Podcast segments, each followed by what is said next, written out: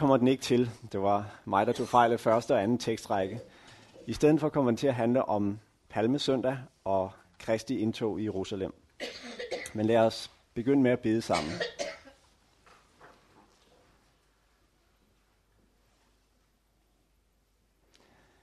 Vor Herre Jesus Kristus, vi takker dig for den vej, du gik for os, at du red på et æsel ind i Jerusalem.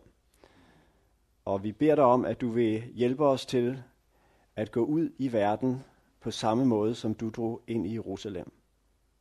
Amen.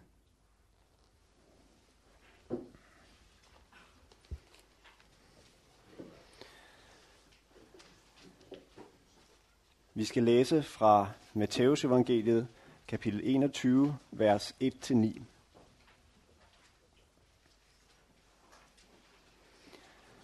Da de nærmede sig Jerusalem og kom til Betfage ved Oliebjerget, sendte Jesus to disciple afsted og sagde til dem: Gå ind i landsbyen heroverfor, og I vil straks finde et æsel, som står bundet med sit føl. Løs det og kom med det. Og hvis nogen spørger jer om noget, skal I svare: Herren har brug for det, men vil straks sende det tilbage.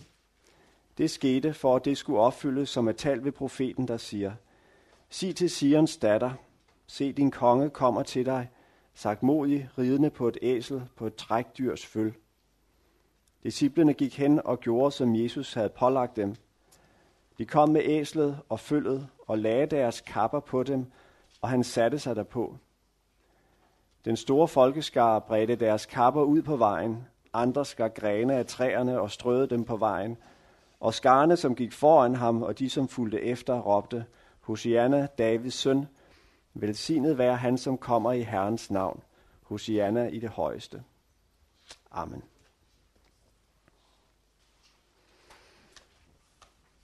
I dag skal vi samle vores tanker omkring billedet af Jesus på æslet på vej ind mod Jerusalem. Vi har jo billeder af Jesus, som vi gang på gang vender tilbage til. Det er ikke længe siden, vi har samlet vores tanker omkring billedet af barnet i krybben. Og i påsken har vi Jesus på korset. Men dette billede, som altså knytter sig til Palme søndag, af Jesus på æslet, har også noget at sige os. Og det er det, vi skal forsøge at samle vores tanker om i dag. Det taler om magt og afmagt, om ydmyghed og majestæt, og om hvordan de forenes i Jesu gerning. Og når jeg i dag tager den her tekst op, er det fordi, at jeg har modtaget en udfordring. Det var en søndag for noget tid siden, efter gudstjenesten, så kom der en herre op til mig, en amerikaner ved navn Richard Millet.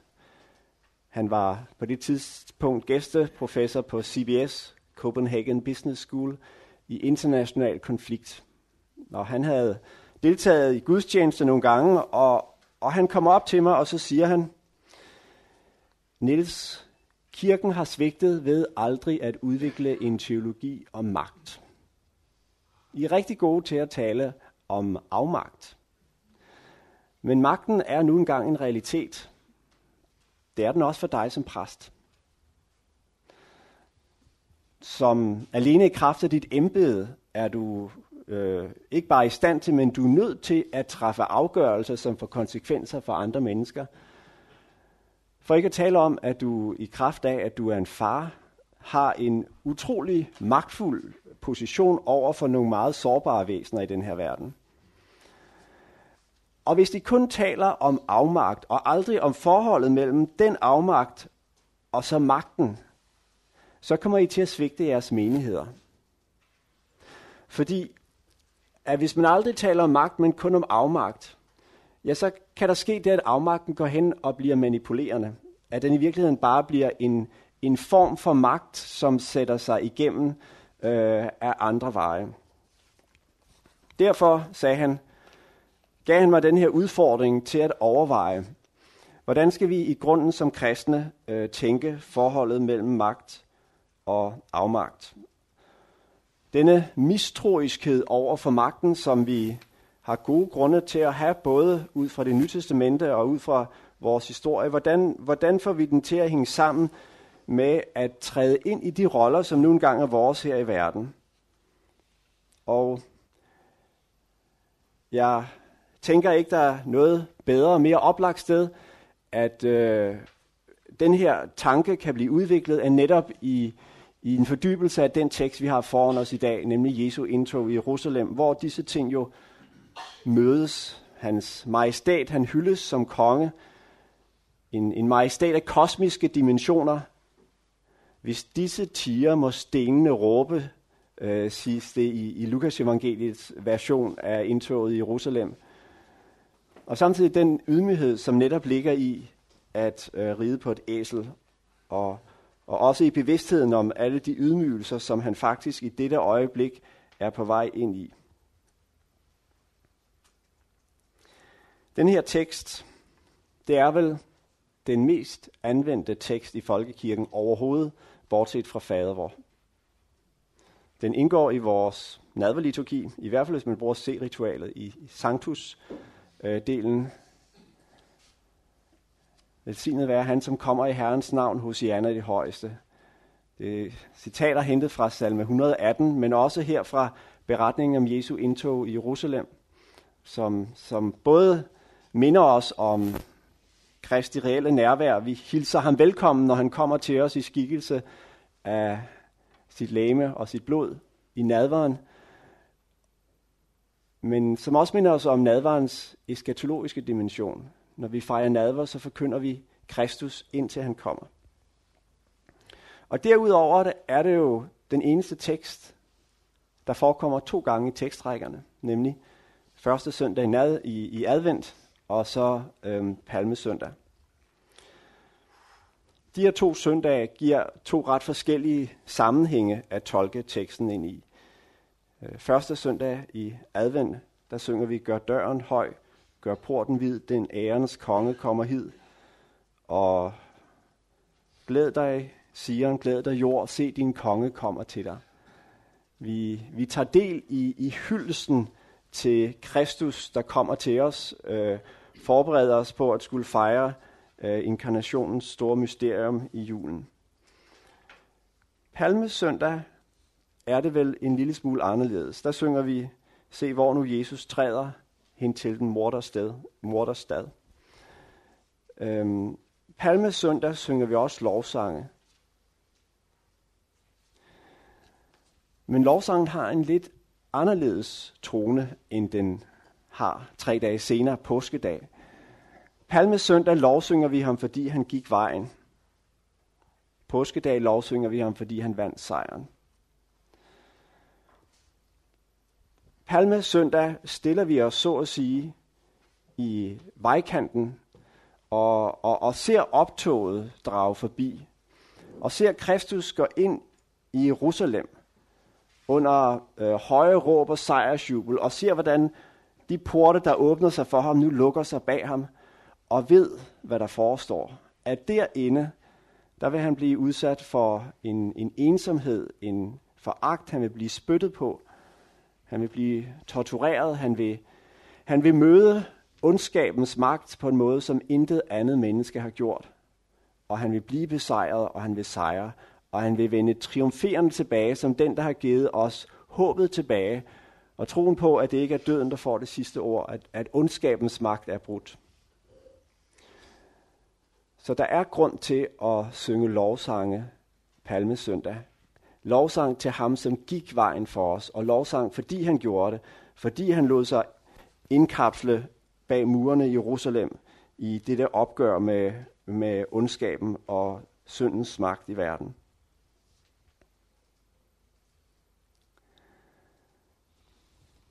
Og når vi står der i vejkanten, så ser vi flere forskellige mennesker drage forbi os. Den store håb af mennesker, som samles, de er vel en form for tilskuere. Det er dem, der river palmegrene af træerne og vifter med dem og lægger dem ned foran Kristus. Palmegrenen som et symbol på sejren. Det er ikke mennesker, der har en lang historie med Jesus. De er spontant begejstrede, og, og brændstoffet til deres begejstring, den kommer fra deres øh, utilfredshed, deres politiske modstand mod de forhold, de lever i. De lader sig gladeligt og øjeblikkeligt oversætte en begejstring for ham, som nu rider på æslet iblandt dem. Og de råber Hosianna.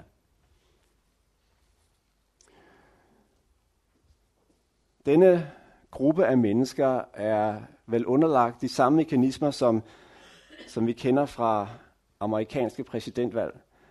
Man, man ser en person, og man ser en frelser i ham, og så vælger man ham.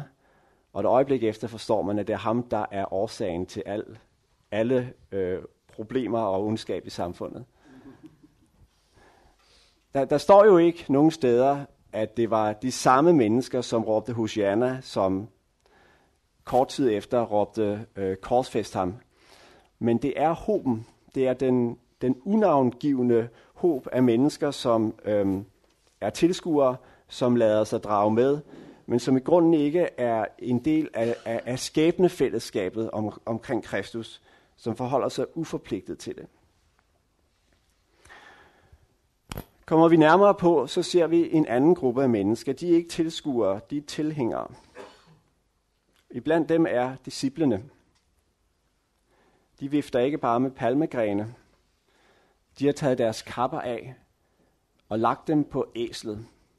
Eller i øvrigt en interessant detalje, der står, de lagde deres kapper på dem. Altså ikke bare på det store moderæsel, men også på det lille føl. Så kappernes funktion har altså ikke bare været, at skulle være en slags sadel for Jesus, så han sad behageligt, mens han red ind i byen. Kapperne har haft en anden betydning. Det har været et udtryk for en form for loyalitet, en form for underkastelse. I beretningen om Jehu og hans øh, kongekroning fra anden kongebog, kapitel ni, der læser vi om, hvordan at, at de mennesker, som øh, hører ham give udtryk for hans kald til at blive konge, at de tager deres kapper af og lægger dem over ham. Ligesom om de med den handling vil sige, øhm, vi to, vi hører sammen. Øhm, den kappe, som dækker mig, dækker nu dig. Du er, øhm, øh, vi, vi har skæbne fællesskab. Og det var vel sådan, disse tilhængere havde det. Jesu disciple, øhm, de var, havde været på vandring med ham i lang tid. Deres forventninger var blevet knyttet til Jesu Kristi person. Og de havde vel også, i modsætning til den store håb, en, en, en, en, en spirende forståelse af, at det, der skulle til, var ikke bare en magtovertagelse, hvor romerne blev smidt ud, men at der var tale om en anden form for magt, end den, som øh, var repræsenteret med den romerske overmagt. Og alligevel, så ved vi jo, at det netop er tilhængerne, som svigter allerdybest. At det var dem, der var tættest på, som i en forstand kommer længst væk i de kommende dage, at Judas forråder ham, Peter fornægtede ham, og ingen af dem ligesom stod distancen og, og forblev ham tro og loyale hele vejen igennem den proces. Og helt hen ved Jesus, der er så et æsel. Og det er jo ikke bare tilfældigt, at det er et æsel. Det er, det er ikke sådan de forhåndværendes søms princip, der har gjort, nå, så var det et æsel, han kom til at ride på. Det står ganske tydeligt, at Jesus sender dem hen for at hente et æsel. Og, og det siges til med, med citatet fra Det Gamle Testamente, gøres der opmærksom på, at et æsel i grunden ikke er et ridedyr, men et trækdyr. Så altså en, en kongekroning hyldest fra æselryg. Der er noget, noget komisk i situationen. Det svarer lidt til, hvis dronning Margrethe ville komme kørende ind på Amalienborg i en traktor og sidde der og, og lade sig hylde af folket fra et traktorsæde. Jeg må prøve at vise et billede her.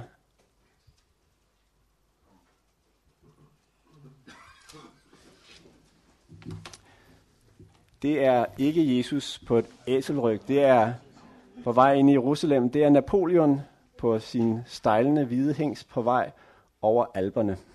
Det er jo et, et berømt romantisk billede, der forguder ham som øh, feltgeniet og, og, og generalen.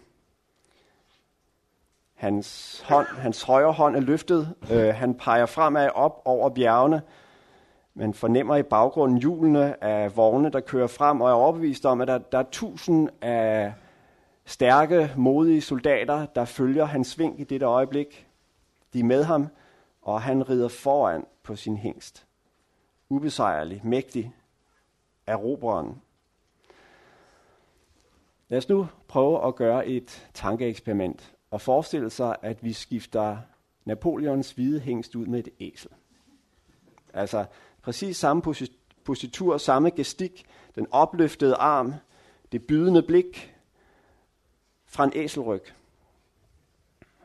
Hvad vil der ske med Napoleon? Han vil blive komisk, fordi at, at hans magt er ikke kompatibel med et æsel. Den form for sejr, han vinder, vinder man ikke fra et æselryg, men fra en stejlende hvid hingst.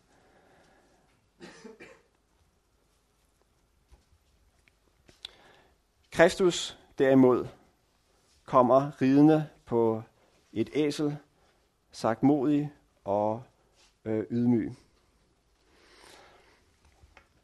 Hvordan skal vi forstå dette forhold mellem Kristi magt og afmagt? Hvordan skal vi øh, ligesom rumme denne, den modsætning, der ligger i det her? En måde kan jo være at forstå Kristus som en slags Klodshans. Øh, Bo Lidegaard siger i, i sin Danmarks historie, at, at Klodshans er et af de mest formative øh, billeder for den danske øh, nationalkarakter. Historien om, om øh, denne dreng, der ligesom øh, ikke rigtig blev regnet for noget, og som sætter sig op på en ged og rider op på kongens slot og indtager det for dronningen. Og hvorfor gør han det? Ja, det gør han gennem sin charme, sin ydmyghed. Altså det, det er sådan en, en, en form for omvendingsmekanisme, øh, som små, marginaliserede øh, stater som Danmark synes rigtig godt om. Fordi vi kan identificere os med ham. Men, men øh, Kristi øh, vej til Jerusalem er ikke Klodshans vej mod øh, kongens slot. Og det vil vi jo vise sig i løbet af de kommende dage, at, øh, at Kristus ikke bare sådan er charmetrollen, der indtager Jerusalem, men tværtimod, han bliver afvist, han bliver, han bliver slået, han bliver ydmyget, øh, han bliver dræbt. Er det så, en, er det, er det så ligesom øh, Richard Løvehjerte?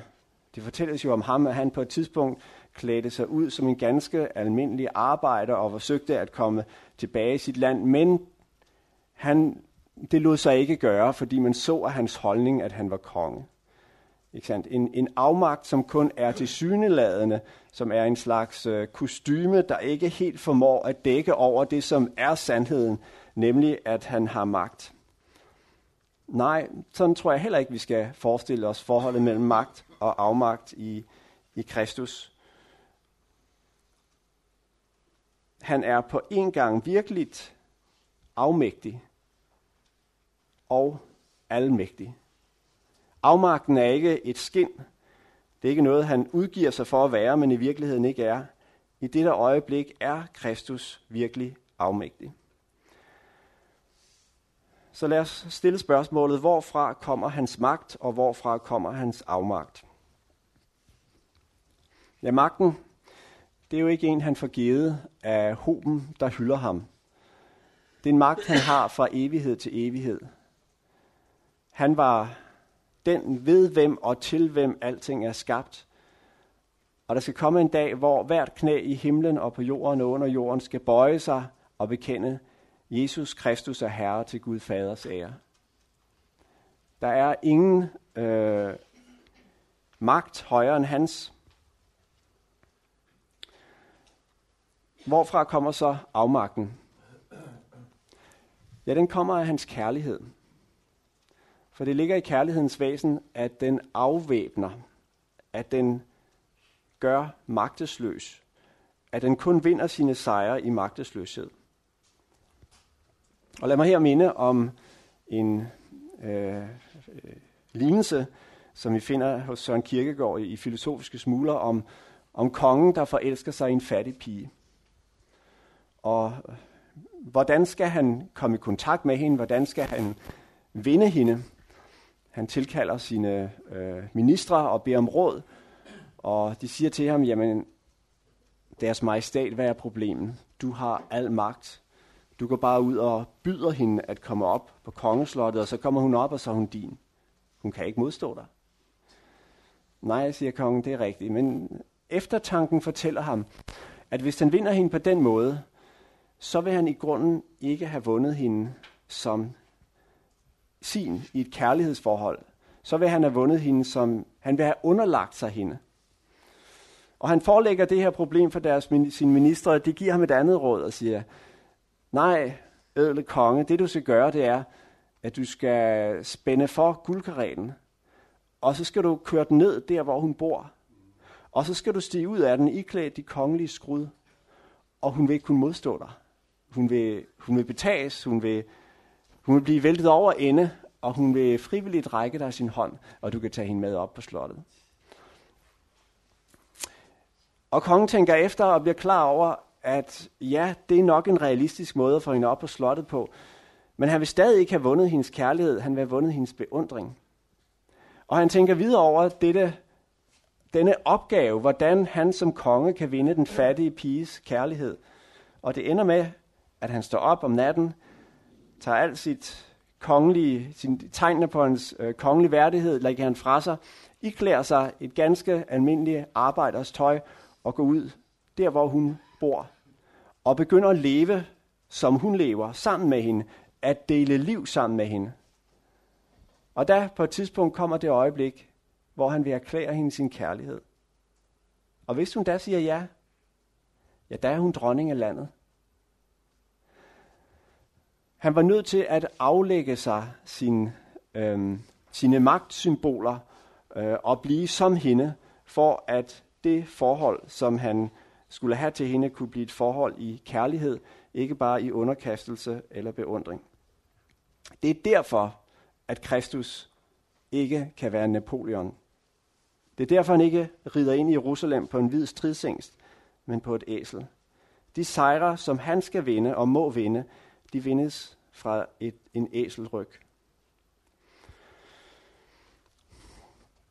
Der er masser af modbilleder på det, vi ser her i Jesu indtog i Jerusalem. Det er der i Bibelen, og det er der i historien. Tænk på Herodes. Herodes var konge. Han var en mægtig mand.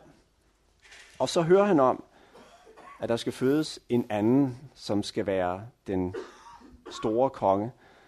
Og han grives af, af hvad? Jeg vil egentlig have en følelse af afmagt over for den mulighed, at en anden skulle tage over efter ham, og han skulle miste magten til et andet menneske. Og det driver ham ud i en voldsom magtdemonstration, at han slår børnene i Bethlehem ihjel. Altså, Herodes var også afmægtig, men forholdet, sammenhængen mellem magt og afmagt, var et andet hos Herodes, end det var hos Jesus.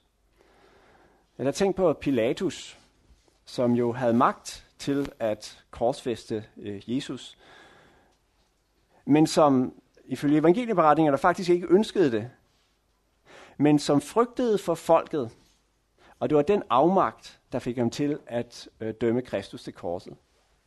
Han var mægtig, og dog var det afmagten, der fik ham til at handle. Den styrke, som han satte igennem, kom fra et svagt sted i hans eget liv. Magt og afmagt hænger altid sammen, men de kan gøre det på to måder. Enten lukkes afmagten ind af fordøren, eller også sniger han sig ind af bagtrappen og tager os bagfra. Det er det, vi ser i skikkelser som Herodes og Pilatus, eller, eller Stalin for den slags, den sags skyld. Stalin, som jeg har hørt, tilbragte det sidste årtier af sit liv i en toværelseslejlighed, arbejdede atten timer om døgnet, var, var paranoid, besat af frygt for, at nogen skulle udsætte ham for det, som han havde udsat andre for. Og det er ikke bare uden for kirken, det er også inden for kirken, at denne usunde blanding af magt og afmagt viser sig. Her er et billede af Innocent den tiende. Jeg ved ikke meget om ham, men han var pave der i midten af sekstenhundredetallet, en, en meget mægtig pave. Han var leder af inkvisitionen. Han var med i hele de der endeløse opgør mellem Frankrig og Venedig. En mægtig mand, som brugte sin magt, var han overbevist om i en god sags tjeneste. Her sidder han. Det er et portræt af Velázquez fra seksten halvtreds. Jeg har, jeg har læst folk, der har forstand på kunsthistorie, som siger, at det er, det, det er et hovedværk i portræt, portrætmaleriets øh, historie. Prøv at se på hans øjne. Han lurer ligesom. Hvad er du ude på, siger han med dem. Se på hans hænder. Ringbesat af den ene. I den anden har han et dokument, en, en, en bulle måske, som han skal udstede mod nogle af dem, som truer ham. Han sidder på en tro, tronstol, iført kongeligt purpur. I nitten treoghalvtreds lavede Francis Bacon en fortolkning, et studie over det her billede af Velázquez. Det ser sådan her ud. Ja, vi genkender stolen, men der er sket noget med den. Den er ligesom blevet forlænget på en måde, så den, den ikke længere ligner en tronstol, men en bærestol. Som om han, han bliver båret væk af noget, som han ikke selv har kontrol over. Og mens vores fokus på det første billede naturligt var omkring øjnene, som så mod os, øh, så er det nu munden, den opspilede mund, der, der skriger, som nu drager vores øh, umiddelbare opmærksomhed. Og de hænder, som før lå magtfuldt øh, over øh, stolens øh, armlæn, er nu krummet sammen i, øh, i, i angst. Det er magtens skjulte billede, eller rettere afmagten bag øh, magten.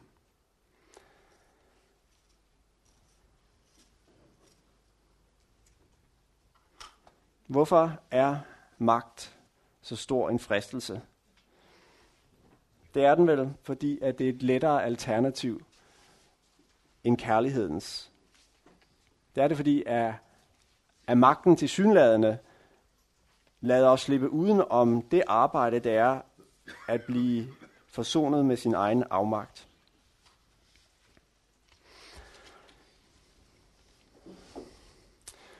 Men vi har også nogle opmuntrende eksempler på, hvordan disse ting har kunnet komme til at, at hænge sammen øh, på, en, på en sund måde. Nogle eksempler, som ikke bare demoniserer magten, men som faktisk er udtryk for, at magt og afmagt kan gå sammen øh, øh, på, på en sund måde.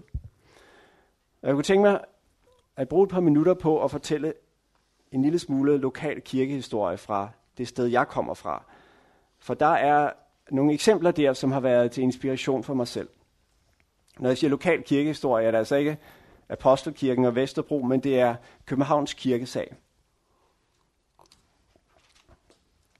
I slutningen af attenhundredetallet voksede brokvartererne omkring København eksplosivt. Og kirken måtte se i øjnene, at den ikke var rustet til at forholde sig til alle disse mennesker, der kom til byen og levede under, øh, ofte under forarmede forhold i øh, byens brokvarterer. Det forsøgte den at forholde sig til. Og på et tidspunkt, attenhundrede seksogfirs, blev der indkaldt til et stort Betesda-møde. Man skulle drøfte kirkens fremtid i forhold til den nød som, og de udfordringer, som den stod overfor i den fremgroende øh, storbyvirkelighed. Der var biskopper og professorer tilbage til, til stede, der blev holdt lærte foredrag og givet forslag til, hvad man kunne gøre. Man drøftede betydningen af, at man byggede kirker med høje spir, som kunne markere sig magtfuldt i byrummet og tiltrække folks opmærksomhed osv. Så blev ordet givet frit, og en mand, som var opvokset i brokvartererne, men som nu øh, var præst i Odense, Johannes Møller, han rejser sig spontant og tager ordet. Og så siger han, jeg tror ikke, at det vi har brug for, det er disse stolte, ranke bygninger. Det vi har brug for, det er, at der er en mand, der i sit eget lokalområde forsøger at gå i kontakt med et andet menneske for at vinde Kristus. Det handler om at komme ned i det lokale, i det nære, øh, og, og blive forbundet med den virkelighed, som er vores. Og det her forslag, det blev selvfølgelig hurtigt stemt ned af de høje herrer. Men i forsamlingen sad der tre unge piger. Det var en slags stuepiger, som øh, var på Nørrebro øh, på det tidspunkt. Og de havde hørt øh, det, han fortalte, og det havde tændt en ild i dem. Og de begynder at mødes og bede, og inden længe så starter de en indsamling for at bygge den slags øh, små kirker i brokvartererne i København. Og det er det, der fører til, at der nogle år senere blev bygget en Bethlehemskirke. Dengang lå den i Blågårdsgade, der hvor Evangelisk Luthersk Mission nu har deres hus. For dem af jer, som er lidt kendte i København. Der er en historisk fremstilling af kirkesagens historie, der siger, fødselsøjeblikket for hele dette storstilede forsøg på at urbanisere kirken, fødselsøjeblikket var det øjeblik, da Johannes Møller rejste sig op, og de tre piger hørte, hvad han sagde, og tog det til sig. Og jeg tror, det er rigtigt set. Det var et æseløjeblik. Det var et øjeblik, hvor Kristus satte sig på sit æsel, på vej til at ride ind i byen. Og æslet, ja, det var den Johannes Møller, det var de tre piger, hvis vi overhovedet må udtale os så ensidigt om Om, om noget åndeligt. Senere øh, sker der en, en udvikling, øh, som er lang og kompliceret historie, men jeg kunne tænke mig at sige et par ord om, om den person, som mere end nogen anden kommer til at bære øh, denne fornyelsesbevægelse videre. Og det er Harald Vestergaard.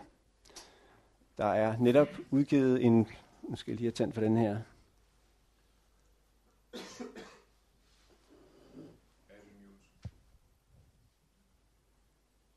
Der er netop udgivet en biografi om ham.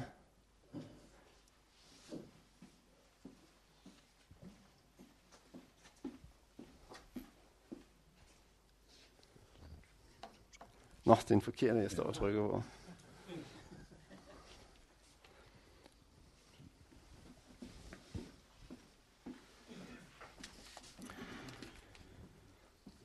Den her biografi er netop udkommet i, i to tusind og tolv. Jeg har ikke læst den til ende endnu, men er, er meget inspireret af, af, af, af det, jeg har læst indtil videre. Øhm, Harald Vestergaard er en af de personer i vores kirkes historie, som, synes jeg, på forbilledlig vis har formået at være mægtig og afmægtig på en og samme tid. Man siger om ham, at han virkede ved den stille magt, eller som en poetiske udtrykte, hos ham boede barnet og kæmpen dør om dør. Og med kæmpen, der er hentydet til, at han var en strateg.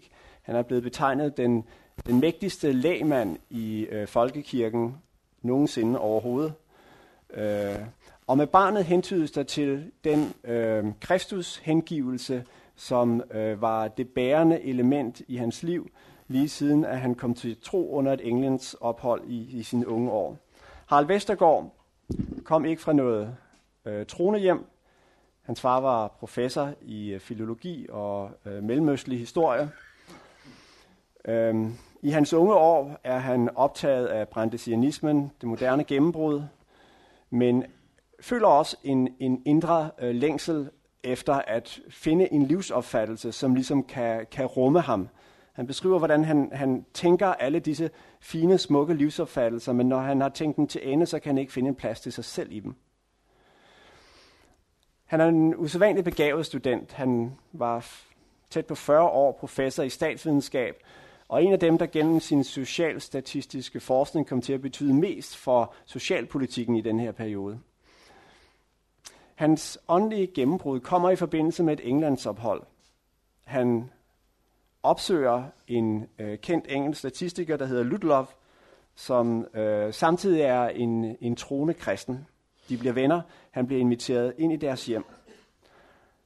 Og så kommer det øjeblik, som det siden bliver refereret til som øh, det gennembrudsøjeblik. Det er, da familien Ludlow holder familieandagt. Og der sidder Harald Vestergaard og ser og erkender, at Guds forholdet er en realitet.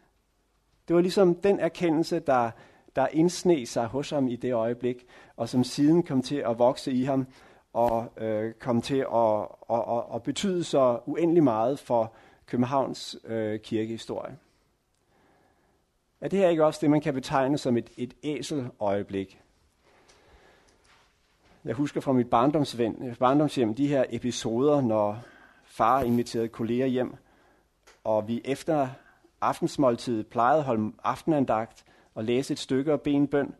Og der var det der, sådan lidt sårbare, lidt pinlige øjeblik, hvor far han fandt bogen frem, og der blev læst. Man er, man er på en måde, man føler sig en lille smule udstillet i sådan nogle øjeblikke. Det var i sådan et øjeblik, at øh, gennembruddet, i, i hvert fald ifølge nogle af kilderne, øh, kom fra øh, Harald Vestergaard. Nu har vi talt om forholdet mellem afmagt og magt i de store skikkelser i vores historie og i Bibelen, men i virkeligheden er den øvelse, som vi her inviteres til, det er en, som øh, må kendetegne øh, de mest nære og hverdagsagtige relationer i vores liv. Det handler om at kaste håndklædet i ringen, før man går ind i kampen. Det handler om at give slip, før man tager fat. Og det præger den måde, man stiller sig op på en prædikestol på. Og man, så at sige, først har givet slip, og man først har gjort den erkendelse, at det, som skal ske nu, det er ikke noget, jeg kan gøre. Hvis Guds ord virkelig skal formidles og slå rod i menneskers hjerter, så er det mig, der gør det, så er det Helligåndens værk. Jeg giver slip, og så er jeg klar til at tage fat. Og det samme gælder i noget, som måske er, er endnu tættere på for mange af os, børneopdragelse. Der er vel ikke noget højere håb for os, end at vi kan være med til at formidle troen til den næste generation. Men vi er nødt til først at give slip. Det vil sige, vi er nødt til at, at erkende og acceptere, at det største, det at troen bliver sået i vores børns hjerter, det er ikke noget, vi kan gøre. Det er Guds værk, det er ånden, der gør det. Det er hans suveræne værk. Og når vi så har givet slip, når vi har kastet håndklædet i ringen, så er vi klar til at tage fat. Og man tager fat på en anden måde, når man først har givet slip. Og man går ind i kampen på en anden måde, når man først har kastet håndklædet i ringen. Så Richard Millet på dit spørgsmål om, hvordan man i skal, skal, skal prædike, ikke bare om afmagt og magt, jamen så lad os se på Kristus, som rider ind i Jerusalem, som på en gang er majestaten, kongen, som må og skal hyldes, og som samtidig rider på et æsel. Magt og afmagt hænger sammen, men det kan hænge sammen på to måder. Det kan hænge sammen på en, en dårlig måde, hvor afmagten, så at sige, sniger sig ind bag på os. Men det kan også hænge sammen på den måde, som Kristus har lært os, at vi ser den i øjnene. At vi, så at sige, byder den velkommen. Som et kærlighedens vilkår. Og når det er sket, så er vi klar til at gå ud og gøre vores indflydelse og vores magt gældende i samfundet, i familierelationer, i kirken, uden at det sker som et overgreb mod andre, men så det sker på en måde, så at det kan være med til at forherlige Kristus. Lad os bede sammen.